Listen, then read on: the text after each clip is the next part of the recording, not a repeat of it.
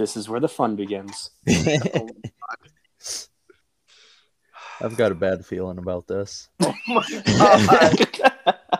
Is this gonna be the whole episode? yes, please. The whole episode. Fuck it, that's our opening. That I'm leaving all that in. You, Uh, you have to.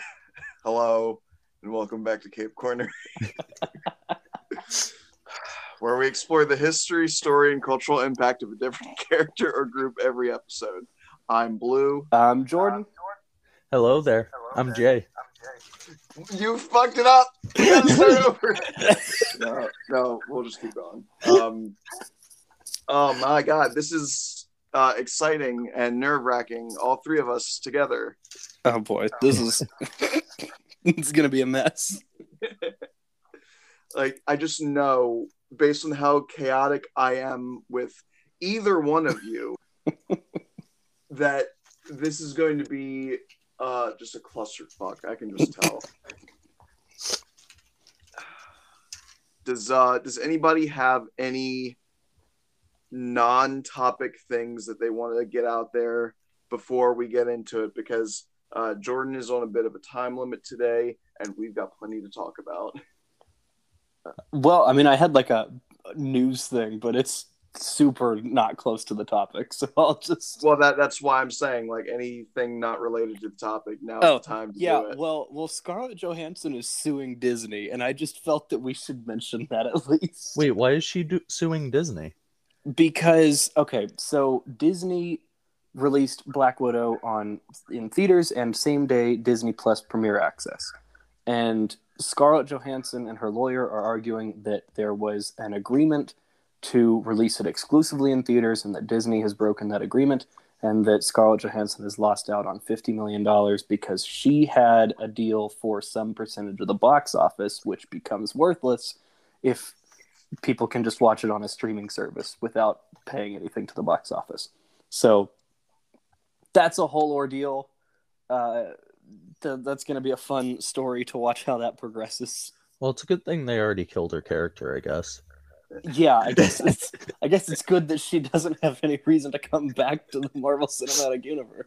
Cause, Man, I got to be honest. oh, And the desire to get back at like uh, movie companies who do try to screw actors over, but at the same time, is she really losing any money? I feel like eh. a lot of people who want to watch Black Widow aren't the type of people who are going to go out of their way to go to a movie theater right now and would be extremely comfortable watching it at home. I'm Yeah. just waiting until it gets on regular Disney Plus. I don't have Disney Plus uh exclusive or whatever it's called. yeah, Yeah, it's it's like uh, pay per view. Like you pay thirty dollars, you unlock Black Widow right Yeah. now. Um, and it's I'm not doing Ugh. that. yeah, that's not worth it. If you're gonna spend thirty dollars, go have fun at a movie theater. Yeah. I mean, and like and e- you can wait a few months and then you could pay twenty dollars and then own the movie. And That's also true. it. So That's also a very good point. yeah, I just yeah. it's like I don't want to pay you Disney Plus and then pay you again to watch one of the things on your platform when I've already paid you. Yeah. So Yeah, HBO Max is a lot nicer about it. Like Suicide Squad, I believe it comes out like this Friday, or I I think it's this Friday, and oh, really? it comes out comes out in theaters and on HBO Max, but no additional charge. If you have HBO Max, you get to watch it. I might So- have to get Wow. HBO Max. You might have to get it. Hmm. It's HBO Max is great. Once again, Blue, this podcast brought to you by HBO Max because every week I get on some rant about how cool HBO Max is. You know what? It's funny because for as much as I constantly bitch about DC's movies and like suck off the ghosts of the dick of Marvel's movies, I, I, this is the one time that I can see happening for a while, where I'll be like, I'm absolutely going to watch that DC movie. I'm not touching that Marvel movie.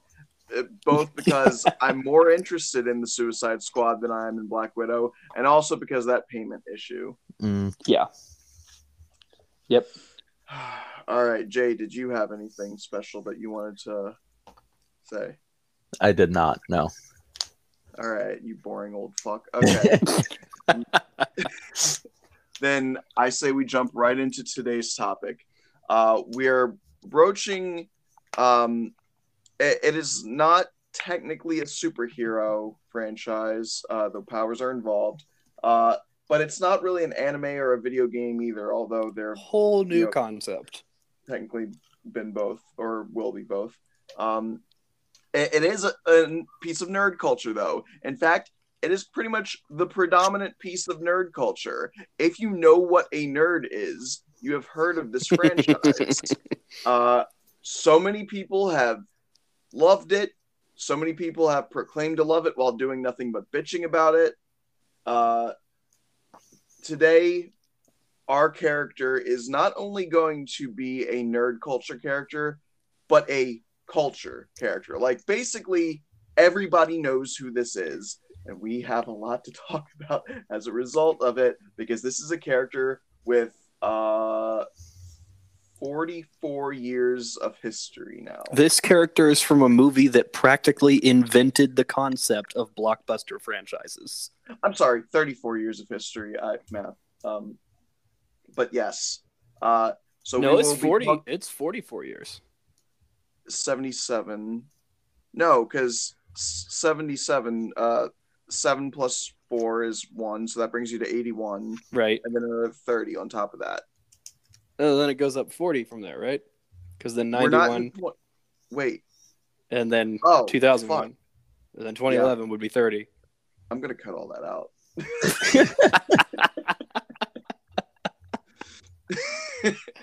how how dare you make me look like a fool on my own podcast? so today we're going to be talking about uh, the one who will bring balance to the Force, the Dark Lord of the Sith, and pretty much everybody's favorite supervillain of all time, Darth Vader, otherwise known as Anakin Skywalker. Where to begin? I guess we have to start with the lead up to Phantom Menace because if we just try and talk about random shit as we think of it, we'll never have any structure. So we got to go chronological order, right? Yeah. So okay, um, as a quick lead up, uh, we have the. Or do I want to talk about the actual real world lead up to this? Yes, you know what? I'll that start seems like a good place to start. Yeah. I'll start with the real world history, then we'll go back to the beginning in terms of the in fiction chronological. Cool. All right. So, uh, a young man at the time, George Lucas, uh, I think he'd only a couple movies up to this point. I think he did um uh first uh was it shit. I know he Is he it his on- THX eleven thirty eight? yeah uh, basically he he had tried you know working on a few movies here and there and you know they were like okay they were decently successful but nothing ever really gained him notoriety uh, and then he had an idea for a brand new uh, sci-fi franchise although sci-fi might not be quite the correct term it's more of a space fantasy than a Space Wizards. yeah, pretty much. um, so his idea was Star Wars, and he took inspiration from old movie serials from when he was a kid, which uh, I know movie serials aren't really a thing today, so people listening might not know what they are. I don't. Essentially, in lieu of television where things were episodic on TV, uh, would go into a movie theater and they would play like a 30 minute to an hour long um, episode. And the idea was they were made and structured so that they were like on extremely episodic, kind of like how if you ever watched Mighty Morphin Power Rangers and you could just jump in at any episode and get it. These movie serials Yeah. were so that you didn't have to watch them in order. It wasn't a major flowing plot. It's kind of like villain of the week or whatever. Uh, Because the And- episode would usually have a lot of good exposition or maybe even a narrator. Uh, like the episodes of the Clone Wars in particular did really good at the the exact vibe of like the the, the announcer saying, "Here's what happened last time on whichever serial it was. exactly. Seen uh, Avatar: The Legend of Korra uh, when Bolin is doing Oh, the perfect. movies. Um, like they they look in the middle of an adventure. The the narrator will just be like, "Last time, Nuktuk was uh, facing off against the evil Unalak, and he got dangled above the pit of boiling tar or whatever the fuck. Uh, how will get out of it?" And uh, and that was it. Like that was all that you needed. To showed the little clips from the last episode, and then you went in, so you could go in in the middle of anything. So the idea that George Lucas had was, let's make them pretend that it's in the middle of a movie serial. So I'll say it's episode four, um, because believe it or not, contrary to popular belief, there was never a plan to have episodes one prequels. That was not planned out. He's just a fucking lunatic, is all it is. Um, I I do think he eventually like because I think when it was first released, there was no episode four on it, but he very No. quickly thought to. Well, it was initially called Star Wars. Uh, it's just called Star Wars, and then it was called Star Wars: A New Hope, and then it was called Star Wars Episode Four: A New Hope after Star Wars Episode Five: Empire Strikes Back came out. That was it. That's what I was thinking of. Yeah, but but even then, still, like it, it the the real plan wasn't to make prequels until like probably around the time Empire. Um, but either way, um, now his original vision of Star Wars was that from what we got. Uh, for instance, lightsabers um, function differently. They weren't completely handheld. Um, now in Star Wars lore, there's what's called a proto saber, and the proto saber is actually the original design of the lightsaber. It's a backpack, a mechanical backpack that you wear, like a battery pack, and it's got a tube that comes off it, and the tube connects to the bottom of the hilt of the lightsaber to power it. And what's funny is that it wasn't a special weapon that only Luke or the other Jedi had. It everybody had it. All the stormtroopers had lightsabers. Um, and uh, uh, Luke's name was originally Luke Skywalker. It was Anakin Skywalker. Um, the Solo was a lizard man. Uh, uh, there was just a lot of conceptual differences, and because again George Lucas wasn't famous at the time, he had producers that would actually nut up and tell him, "That's dumb. Do this instead." And that is the best that environment George can operate in because again, he's a fucking crazy person, and he'll just He is a throw- madman. He will throw any shit at the wall to see what sticks, and really, that that's not how you sell a big block. So he needs people that are willing to not be yes men. And during the prequels, he did not have those. Everybody was a yes man for him. And so he's like, "What if we gave Jar Jar a Jamaican accent?" And they were like, "Good idea, George. You can do no wrong." And he's like, "Okay, I'm not used to that." Oh, poor Jar Jar. I, I hope you like my uh, George uh, impression. By the way. That way, was shockingly dead on.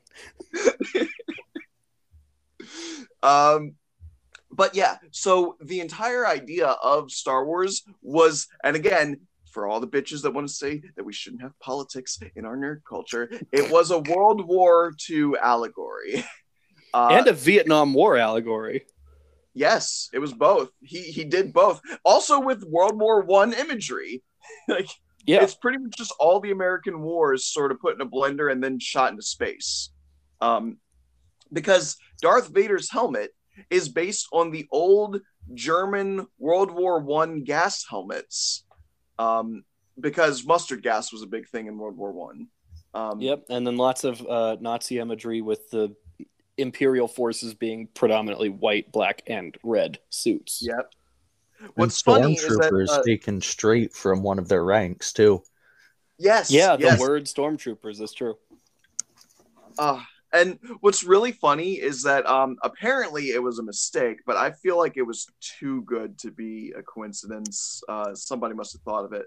But um, Vader, it's the German word for father. Yeah.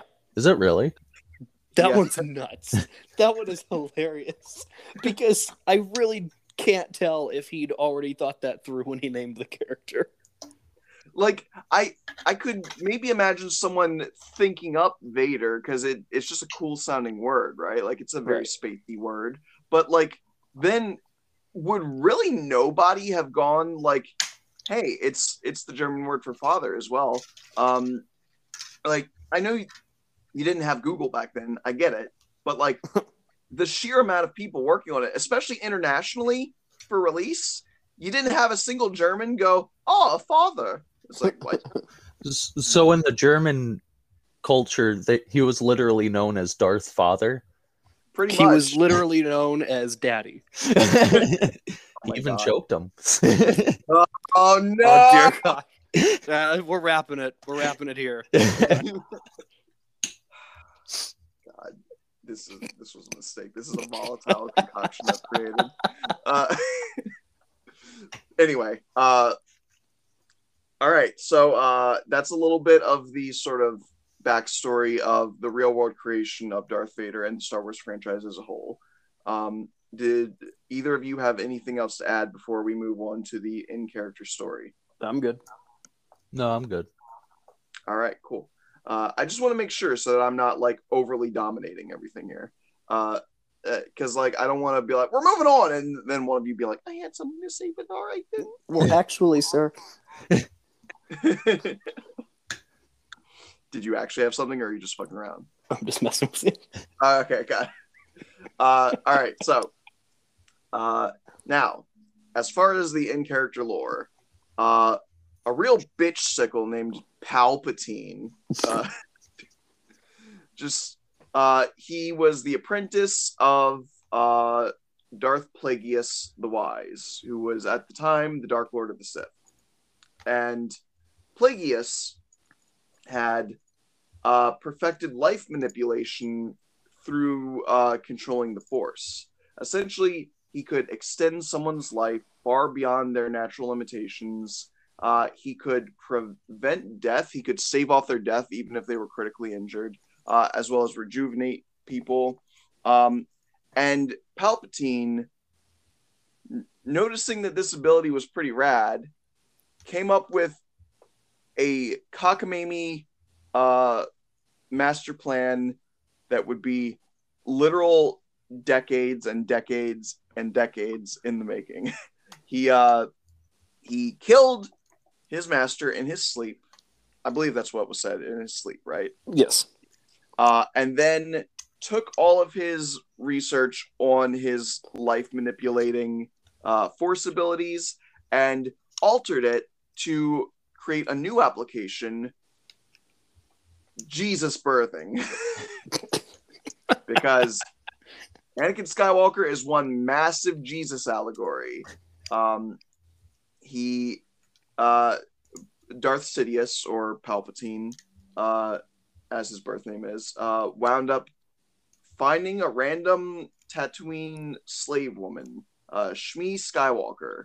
And he was just like, I'm gonna put a baby in you, but not the normal way. And then he just like used the force on her. And uh, they they specified in the prequels that the force is not directly manipulated. I guess uh, what there's sort of an in between called midi chlorians.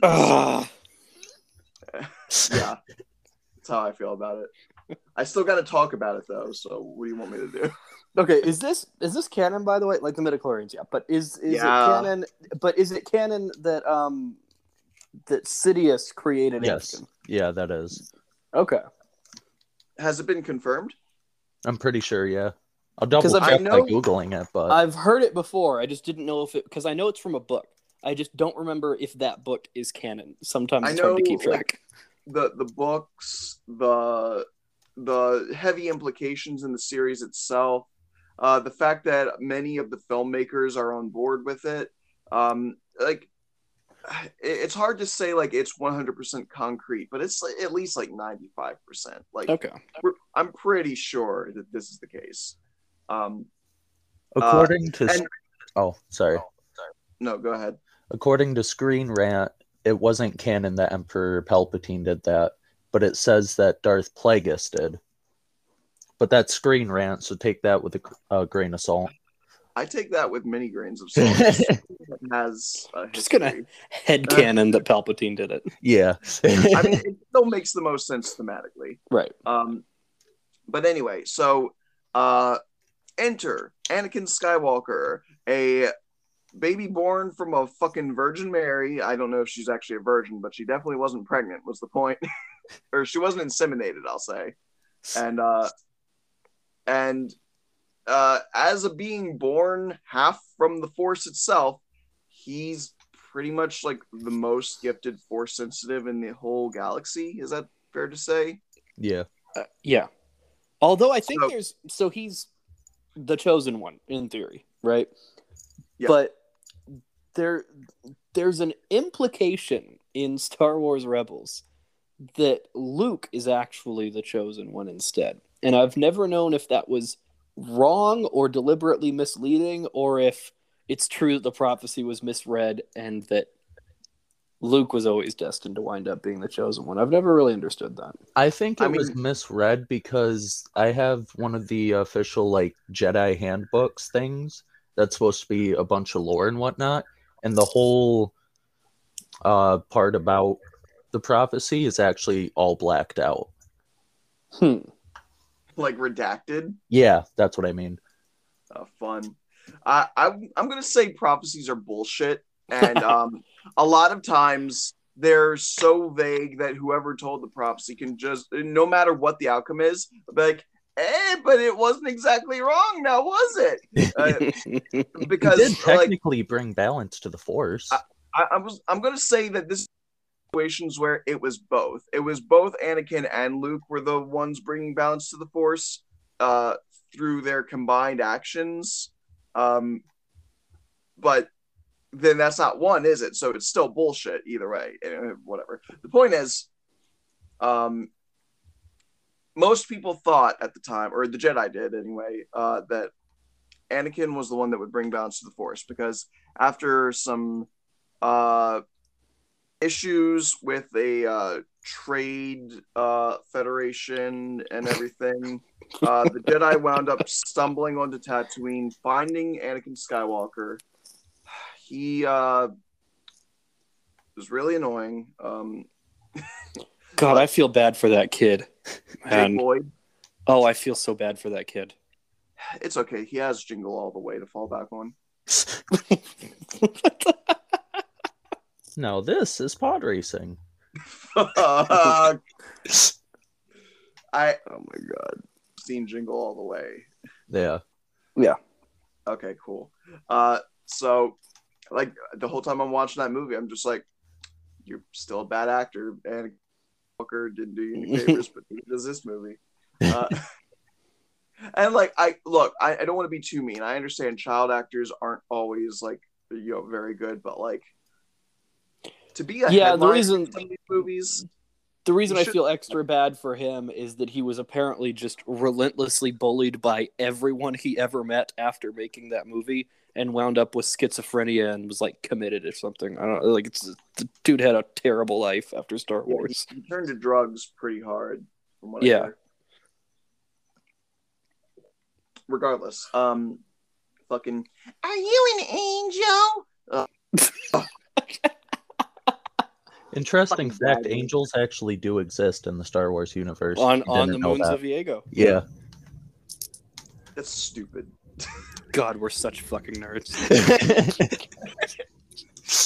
Uh, I'm gonna put my foot down in this series of space wizards and say that angels existing on the moon is dumb. Out of everything that happens, it's the angels. Yes, it is the angels. Not You got a even the problem? The thing that I I've told uh Blue this before. There's only one thing that I strongly disagree with Star Wars, and that's the fact that the Inquisitors can use their double-bladed lightsabers to fly. That is Yes!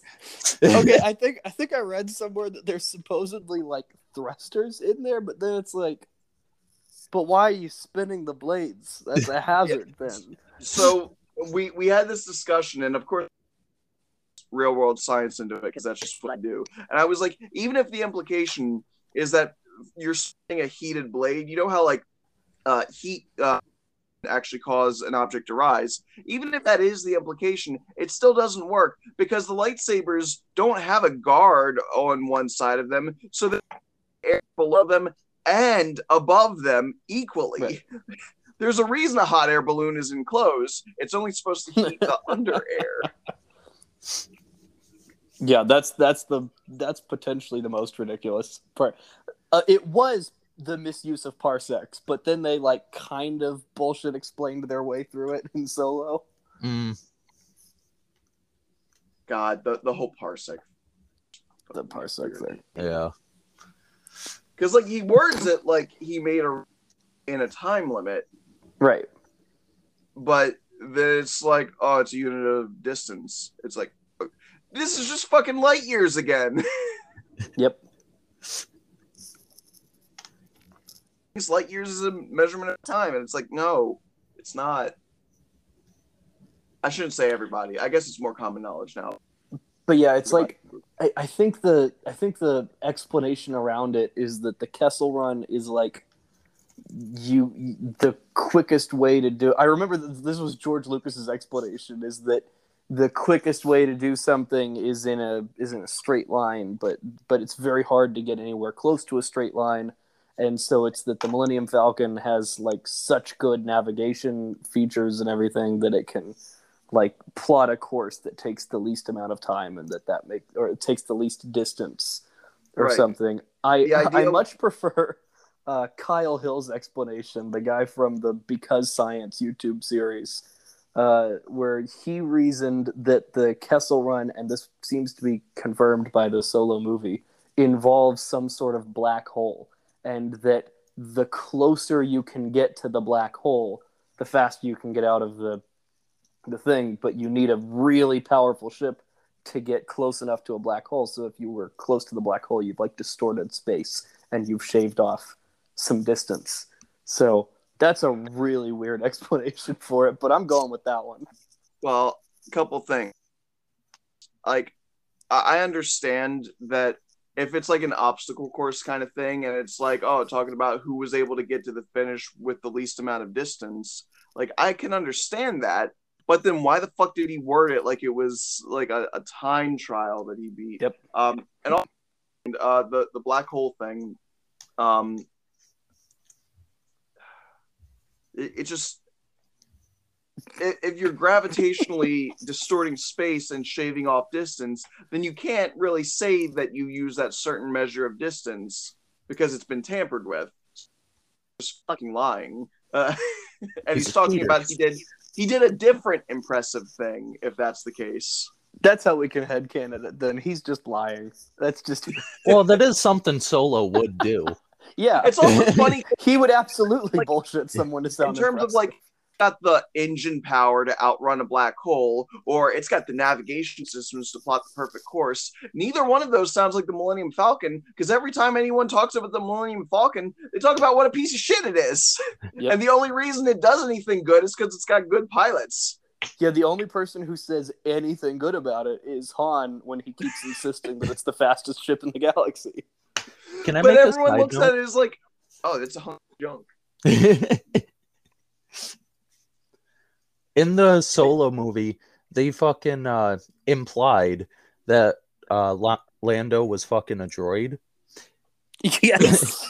and that droid ended up becoming part of the Millennium Falcon. So in a way, he technically fucked the Millennium Falcon.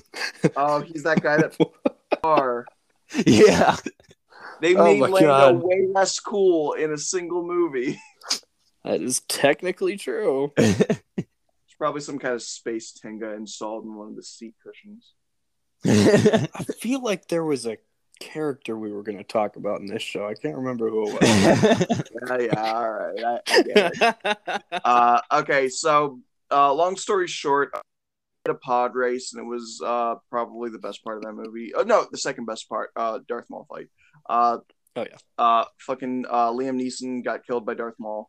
Um, uh, and then Obi Wan Kenobi, who was not really supposed to have anything to do with this Anakin Skywalker kid, suddenly had it put on him that he had to train the one who will bring balance to the Force.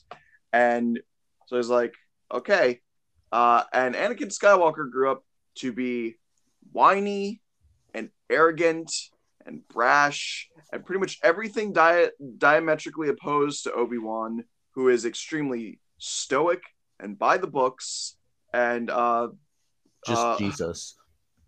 you know what's funny? One of them looks like Jesus, and the other one is portrayed like Jesus. So Yeah, that's pretty funny. uh, there is a meme where it's like, uh, the true Lord and Savior in this house, and it's just a fucking picture of Obi Wan Kenobi. From That's what I was episode referencing. yeah, the the famous uh, fireplace mantle. Look, uh, might be a hot take. I don't know. I think episode two is Obi's best look with the longer hair. Agreed. Yeah, okay, sure. Like, I I don't hate the shortcut, but I think the long cut, he looks like he fucks. I like the longer hair on him better. Yeah. Uh, so Anakin was trained for about 10 years or so by Obi-Wan Kenobi. Uh, he wound up then uh, getting embroiled in the start of the Clone Wars, where uh, Anakin would see quite a lot of action as one of the Jedi generals leading an army of clones uh, in multiple battles against uh, the Sith Lord Count Dooku, who was himself another apprentice of Darth Sidious, uh, the droid general General Grievous, uh, who has a penchant for collecting lightsabers. And by the way, I gotta say, look again, I'm trying to give the new Clone Wars show a shot at watching it. The old Clone Wars show made Grievous look way more menacing. Agreed. Are you talking the the 2003 little short Clone Wars thing? The, the one by Genndy Tartakovsky, the man who Yeah. made Samurai Jack, yes. Okay. That look, if you've watched season two of that, Grievous is fucking terrifying. Oh yeah, the, yeah. Grievous is Grie- Grievous is nerfed. But- In the- but in the yeah, in the 2008 or whatever uh animated series, he's so like every episode he pops up in, I feel like I'm watching Team Rocket. uh, yeah, are you going with that uh that list of episodes to leave out that I gave you?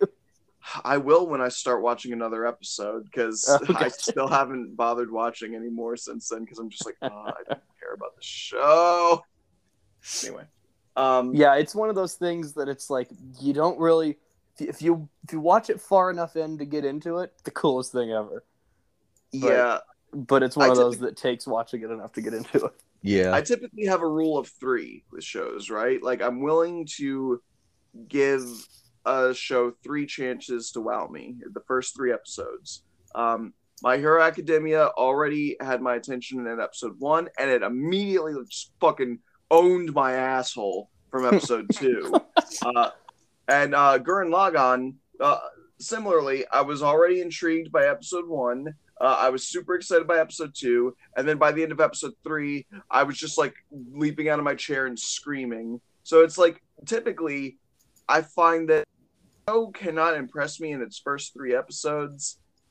It, it's it's like a, uh, I'm trying to avoid the sunk time fallacy, right? Where it's like, well, you've got so many episodes, and this is so many hours of watching, and it takes this many hours just for it to get good. But I got to spend this many hours not enjoying myself when I could be playing video games or watching other shows. It's like, That's why you talk to someone who knows the series very well and can say skip half of season one.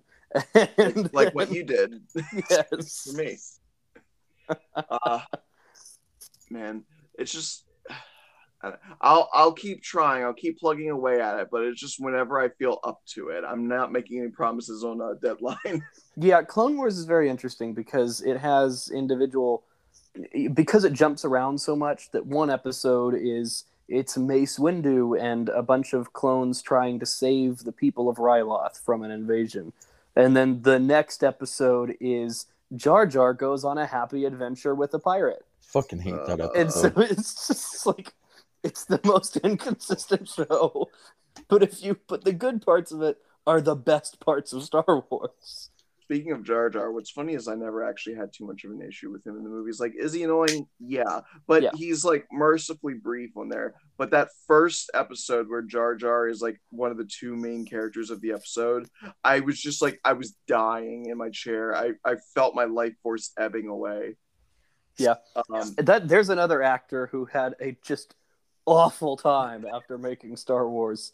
Dude got death threats for that. For the Yeah. being Jar Jar? Yeah, for being Jar Jar. Like my God, Star Wars fans, calm down. Nobody hates Star Wars more than Star Wars fans. That is also that is the most true for both Star Wars and Spider Man. Where like the, peop- the people who are the biggest fans are like, I hate everything that everything but this one that I saw first. um, which whichever one you picked fits. which the- is why you made a fucking podcast in the first place because Yeah. sick It's shit. like that's like the whole point of my podcast. It's, By the way, like everyone's too negative. You need some fandom optimism. Yeah. uh so all right, so Anakin wound up um uh going through many adventures in the Clone Wars, becoming a respected uh Jedi Knight, uh no longer a Padawan. Uh but he didn't get a position as a Jedi Master in the Council and um and boy, did that just ruffle his jimmies. And how could someone have the rank of master and not be in the council? And oh, uh, also he married Padme. Fucking whatever. Uh, I hate that romance. It's bad. I don't care if you like things about Star Wars. Can we just all agree on this one thing that Episode two did the romance really bad and creepy. Yeah, so firstly, yeah, so firstly, he's real creepy. And secondly, they don't have chemistry as actors. And thirdly, in what world does this woman have anything to do with this guy?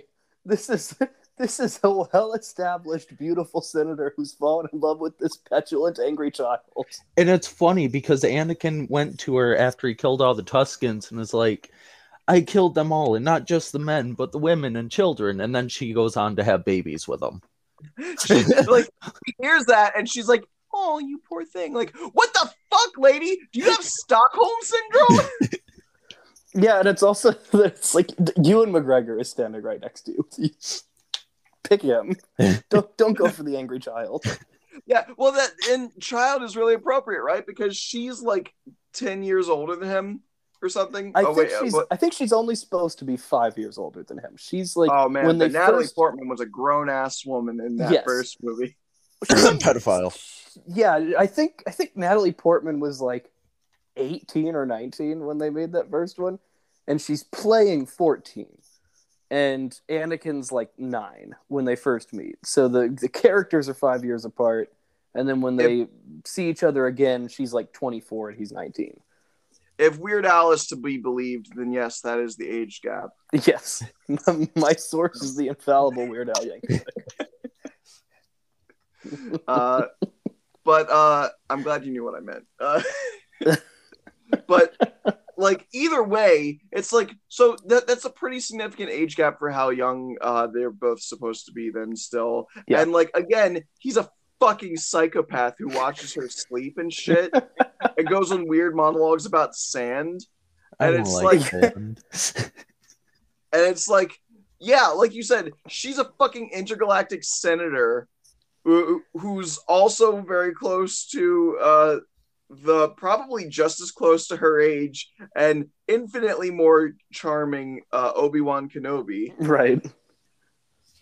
Yeah, so, and it's also like like the scene where he comes back after you know going on one of those little oopsie daisy murder sprees and wipes out an entire village and is crying about it and she's like yeah this is fine this is i have i have absolutely no red flags about this relationship That's what I'm saying. Like, not only is she okay with it, she seems to be like trying to comfort him. Like he's not the one that just murdered an entire family of people.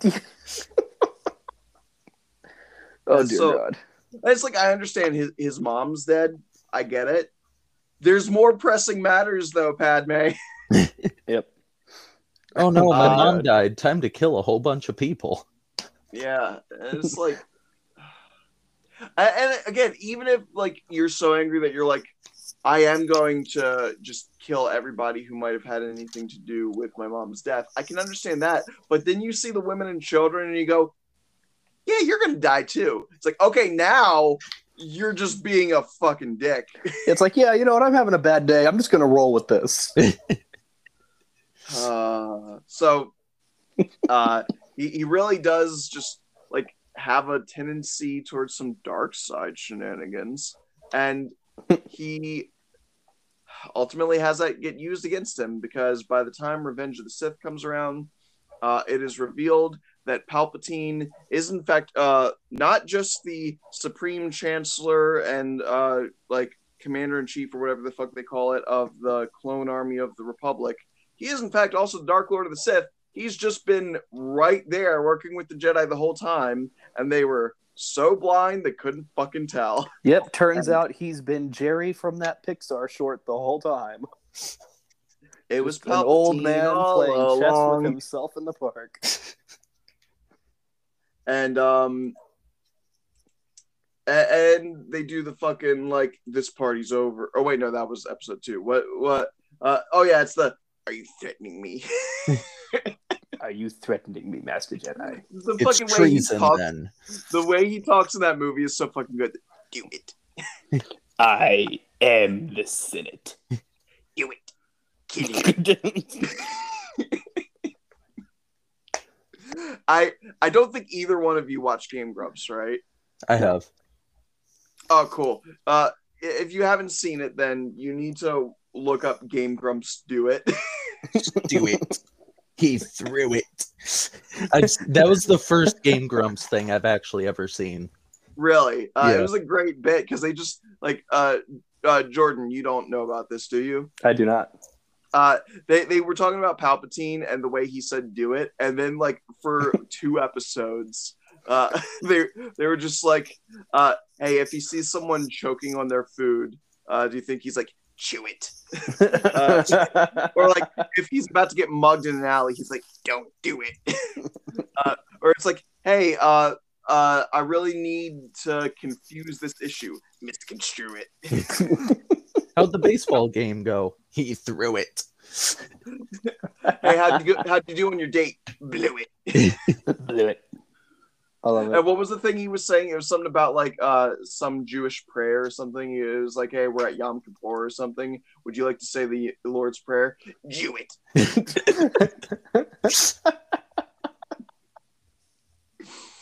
Uh, anyway, so uh, Palpatine winds up uh, fucking up three Jedi immediately, uh, and he's fighting Samuel L. Jackson. And then uh, Anakin comes in, having heard the story of Darth Plagueis the Wise, with certain details omitted, uh, like how Pal- that killed him. Uh, Palpatine told him all about how like. Oh, you could totally save the life of someone you love with this power, and you can't learn it not from a Jedi. Uh, and uh, it's like that immediately should have been a red flag, right?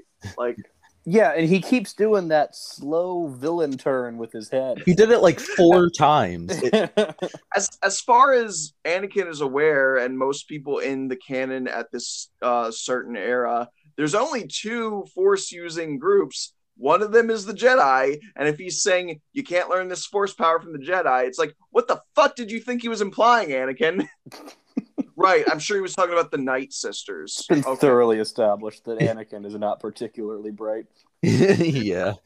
I'm sure he was talking about the Infinite Empire because anyone knows what the fuck that is. You know, I guess that's fair enough. Anakin knows about the Night Sisters. He could he could think, oh, what do I know? There maybe there's like some other Force people. Who knows? That's stupid. Palpatine's his daddy. He's just Oh my god. dumb. but anyway, uh, and so like he he comes in as Mace Windu has Palpatine dead to rights. Uh, Palpatine begs for his life. Mace Windu's like he's the Dark Lord of the Sith, and up until this point, Anakin had been having visions of Padme dying, and uh, he did all the thinking with his penis and decided to murder Mace Windu. And then immediately he's like, What have I done? It's like, No, no, this is pretty on brand for you, actually, Anakin. You're constantly just murdering people and fucking everything up.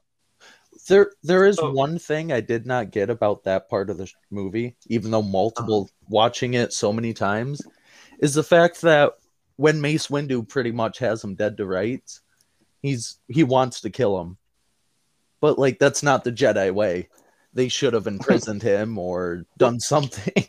Well, that's the thing. Uh, that's actually been explained because Mace Windu, uh, he is closer to a gray Jedi. He actually uses the dark side sometimes. He just tempers it with his own discipline. That I Like- didn't know. And his reasoning is pretty sound in that scene. Yeah. Also, he they kill the Sith Senate all the time. and the courts. They kill Sith all the time. So I don't understand why Anakin was like, "Oh, we, he should be brought in." It's like, no, this is what we do. These are the one guys we're totally okay to kill. Like, Yeah, Obi Wan presumably did it, and then that's how it looked anyway. and, and like the oh, but the whole thing with Mace Windu is uh, again the better Clone Wars series, fight me scrubs, uh, actually had its own Mace Windu episode where it showed that like you know some people have like a force power specialization, right? Uh, Kit Fisto has his force bubbles and everything. Um, Mace Windu's power is force punching. Like he he gathers a shit ton of force in his fists, punches and like punches rapidly and hard enough to cave in the chassis of a super battle droid like immediately.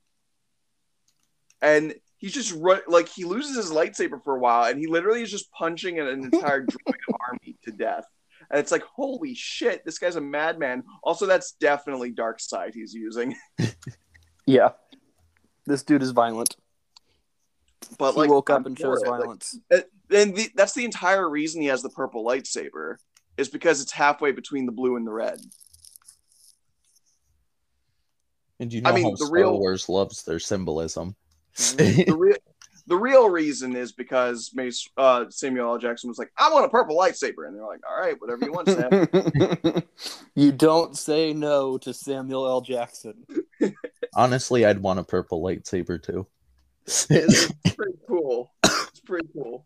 Um, so uh, now having murdered, uh, uh, as far as he was aware at the time, the last Jedi Master, um, Anakin is like, I- I'm full in. I guess he gets renamed as Darth Vader. Uh, he gets some uh, gonorrhea in his eye. I think that's the one that makes your eyes turn yellow, right? Probably. Did you see Um, gonorrhea in his eye?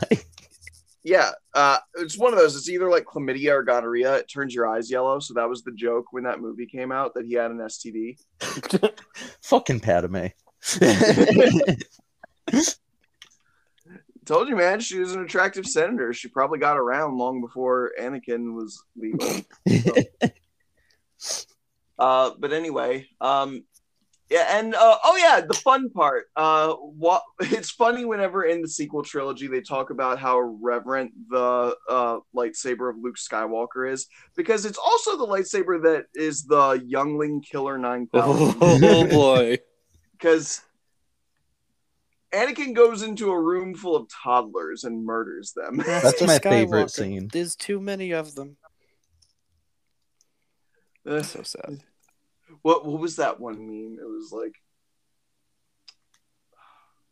I can't remember. It- It's like one of those that's along the lines of like swiggity sweetie coming for the booty. It was like uh something something time to murder children or something. There was one meme I saw where uh, it was just that they s- called him Master Skywalker, and he looked at them and said, "What did you say?" and activates his lightsaber. Oh god. uh,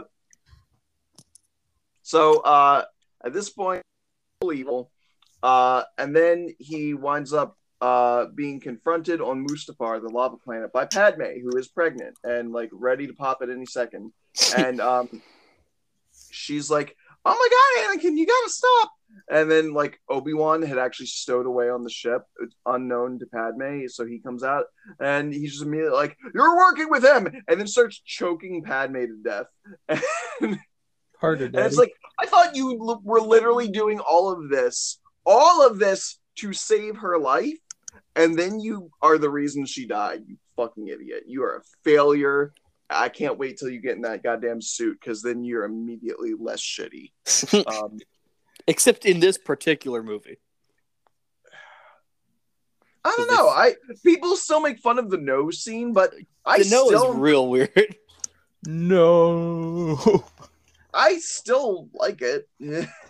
Yeah, it's okay. It's also great because like he's warping all of the objects and like crushing people without even meaning. I to, like that. That's the sheer cool. amount of force that he's giving off. Like that's how powerful he is at that point. And there is there's some argument to be made that um he's more powerful in the force now uh that he's like half uh cybernetic because it's this idea of like you your body has a set amount of like force but because he has less body now it it's he doesn't lose that amount it's now condensed in on itself Okay, I'll buy that. See, I heard the Um, complete opposite.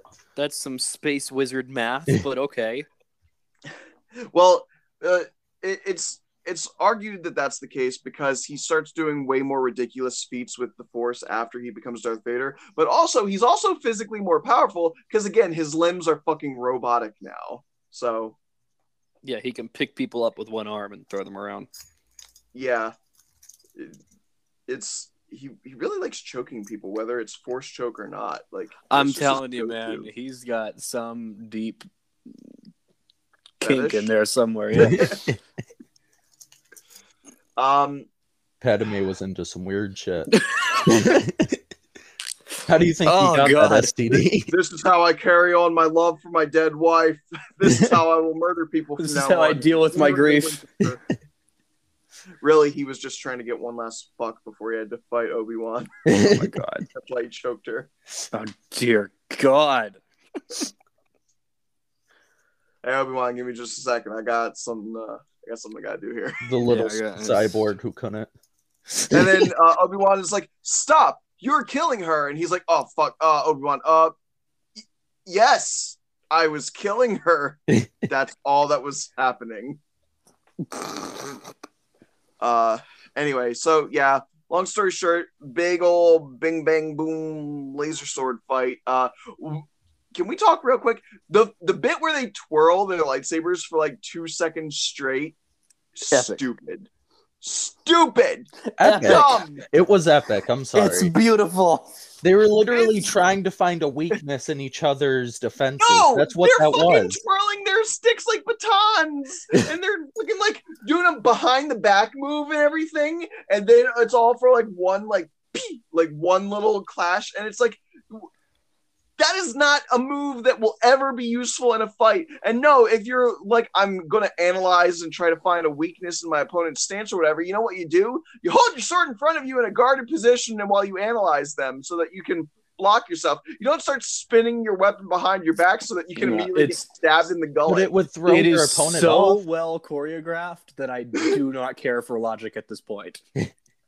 I argue that it's terribly choreographed for that moment. The rest of the fight is fantastically choreographed, but I find that part of choreography is that it needs to have some semblance of sense. It can't just look cool. Yes, it's very cool. They spun the glowy stick, but but it immediately took me out of the fight, and I was like, "What the fuck are they doing?"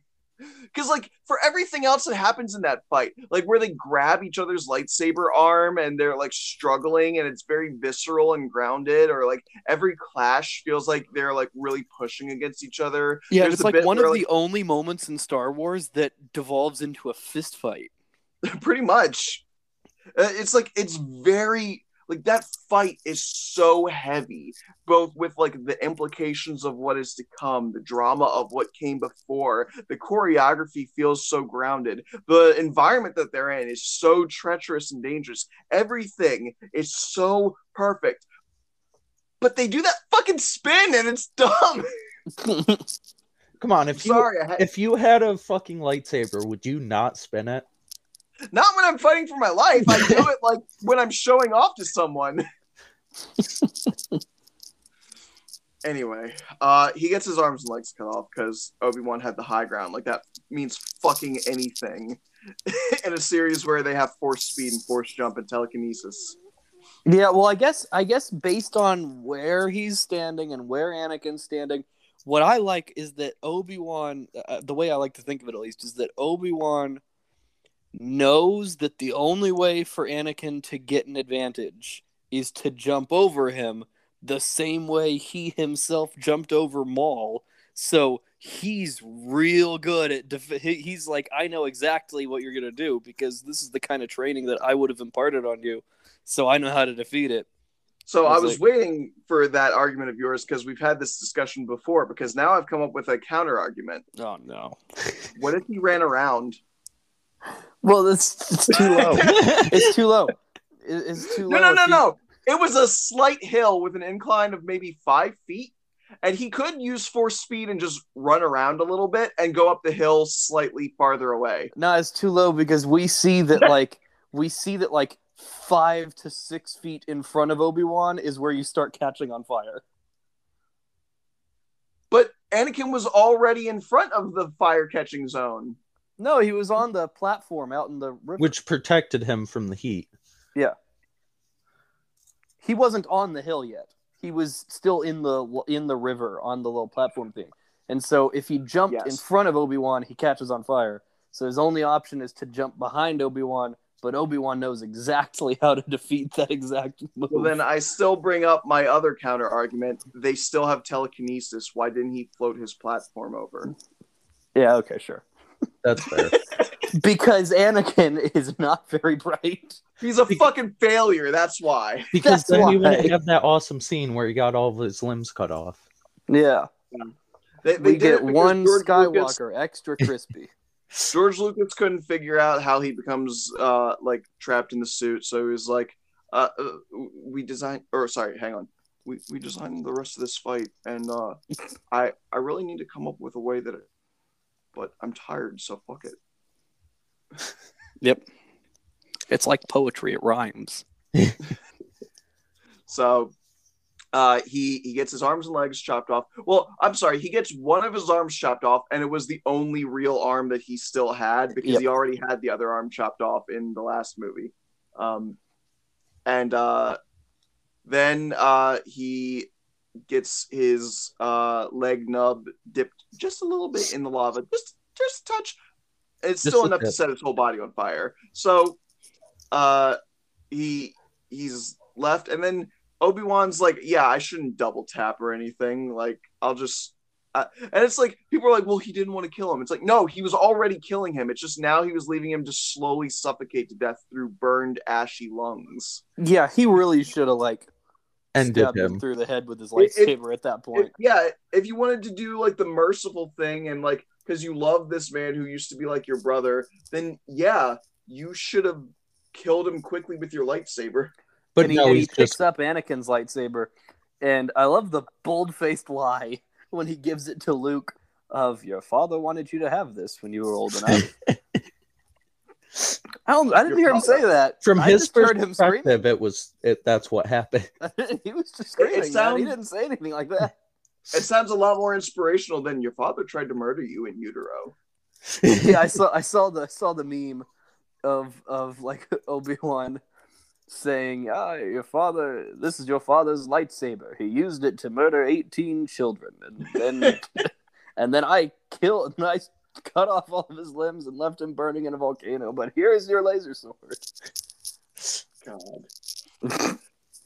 um, yeah, and uh, after that, uh, Palpatine manages to get to him before he fucking dies, and he puts him in a cybernetic suit with new limbs and everything, and a respirator, and then we hear the iconic. But Yep. what a badass. Yeah, the, the first the first time you hear that that first breath after you, you hear the you hear the dramatic music and the chorus and everything john williams at his absolute best and then the helmet is lowering down and then it clicks and then you hear that little air the decompressing squeak sound of like yeah, the, of yeah all the, the air sealing. pressurizing and then he takes his first breath and i was like oh boy this is an emotional moment for me Uh, so I have uh, uh, a take. Uh, I don't know if it's a hot take or not, but it's a take. no one knew it probably is. Oh, I'm so spicy. Uh, when when it comes to the prequel movies, I think they look pretty bad because they were not yet at a point where all CGI environments could be done effectively, and they were really pushing for the entirely CGI, all green screen thing.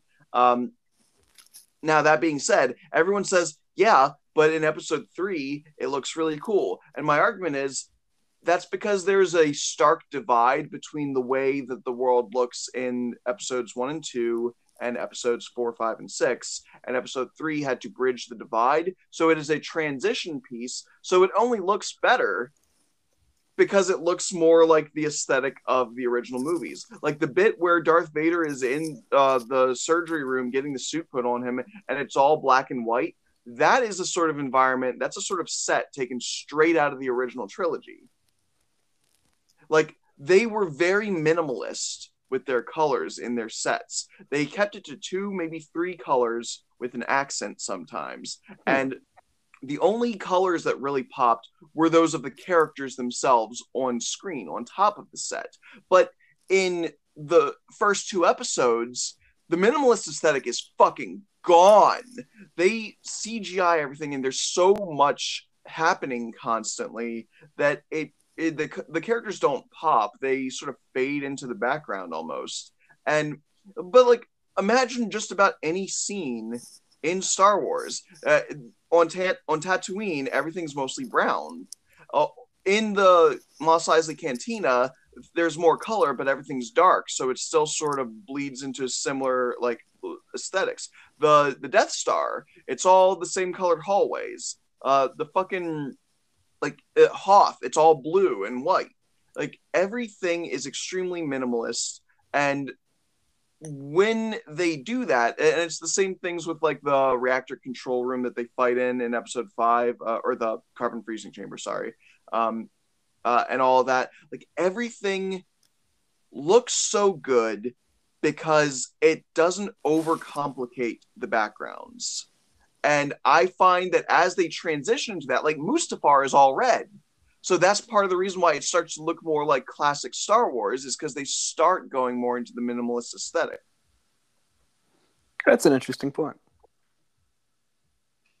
And um, I I find, uh, like I I'm I am a sucker for minimalist aesthetic. Like it, I find when things aren't so busy that they have a much more clear focal point. Maybe it's because I do have ADHD, but I find that much more appealing, and uh, it gives my scattered brain a greater focus on what I'm supposed to be paying attention to. All right, uh, Jordan, are you still good to talk here for a little bit longer, or do you want us to give you a way out? Well, I am probably going to yeah bail out as you guys get into the original trilogy era of Vader. But before I go, uh, since we're right at the turning point, let's talk about how the, the Jedi are kind of responsible for this shit. Because, oh, because it's like, you know, Yoda has his fear leads to anger, anger leads to hate, hate leads to suffering. And yeah, kind of true as in a sort of societal sense that being afraid of stuff leads you to hating it and then you get angry and then everyone suffers but um but on a personal sense all this suppressing emotion doomed this kid from the start mm-hmm.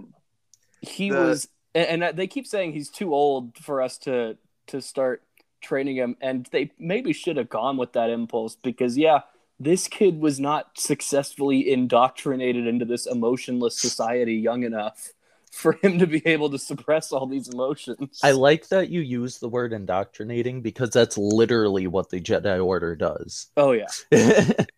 oh yeah, they they grab those kids super young so they're super impressionable. It's the same shit as like uh fucking the, the fucked up shit that they do in Halo where they flash clone a kidnapped kid so that the parents see their child die in a couple days, but they have the real one, and they're like, "Hey, you've got nothing to go back to, so now you're primed for indoctrination. Um, you love the military now," and it it's very similar. It's like the the I feel like the average Star Wars fan still has this idea that the Jedi are all good and the Sith are all evil, and yeah, no, uh, they are Jay, horribly flawed. They really. Jay, we were just having a talk about like religion yesterday and how like the idea of God and the devil is infinitely more interesting when it's not good versus evil, but it's order versus freedom. Mm. And that's exactly what the Jedi and the Sith really are. It is one demands order and discipline and dedication uh, to sort of crystallize your entire being into a single focus, and the other wants you to be able to live your life and go Do whatever the wild fuck with you your want. emotions. Yeah.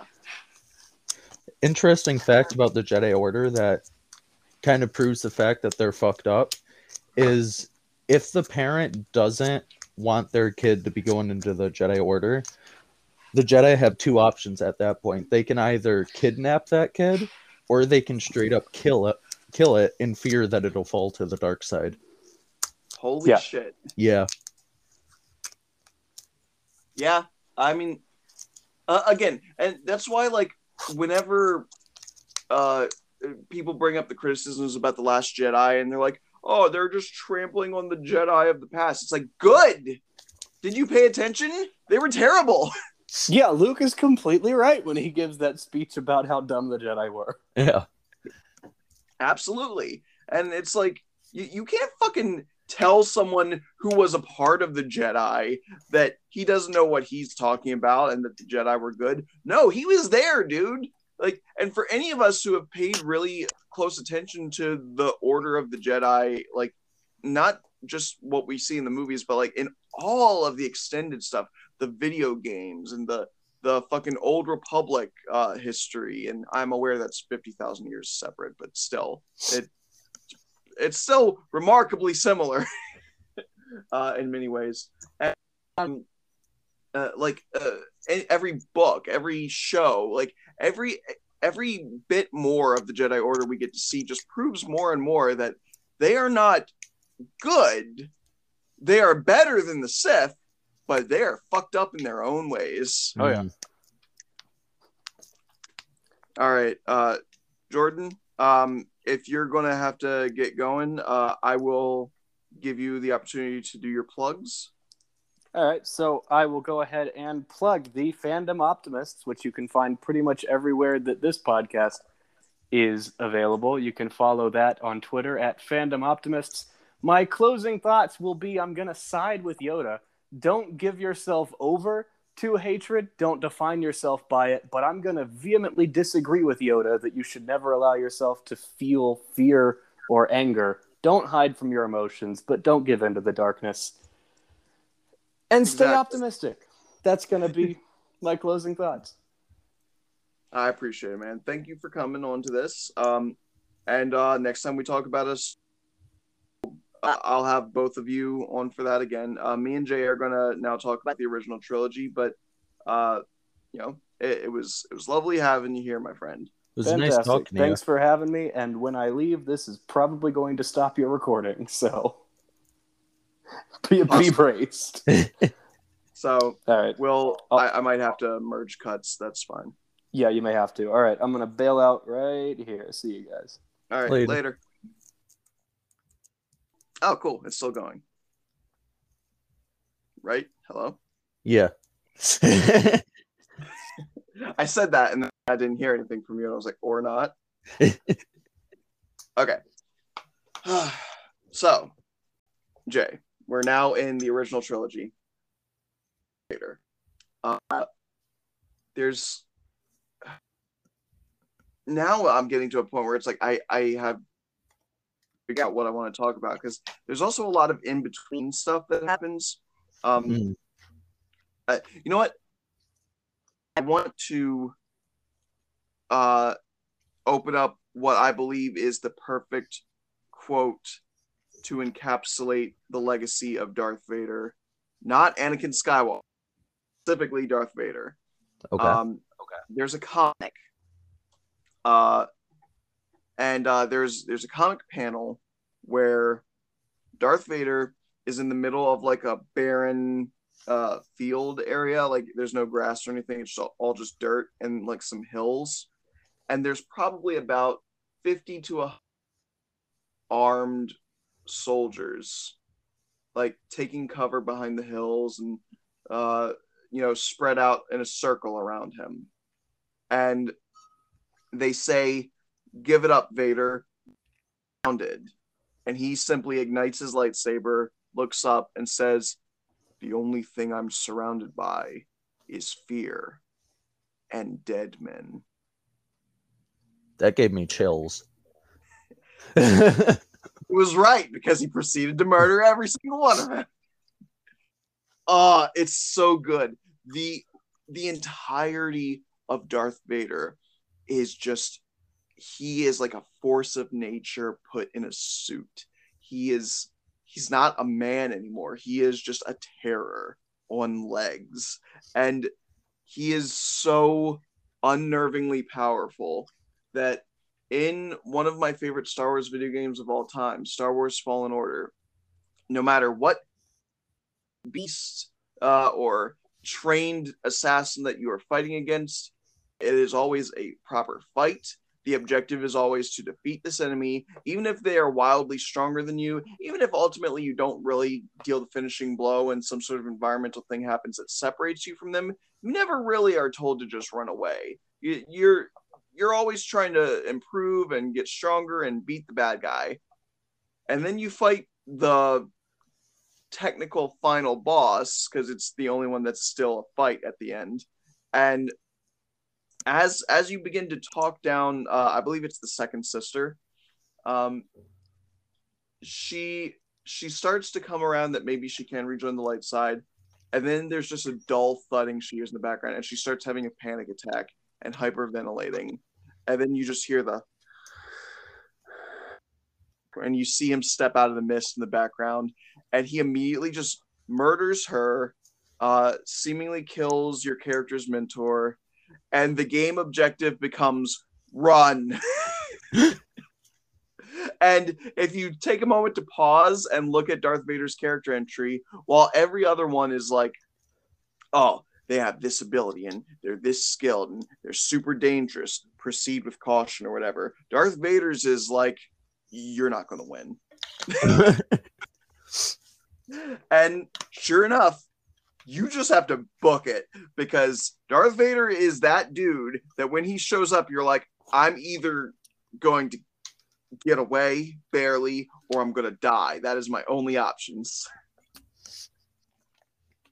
And it's funny too because usually in games like that, it's very hard, like super hard, but you can still beat the boss. And this one, you just can't.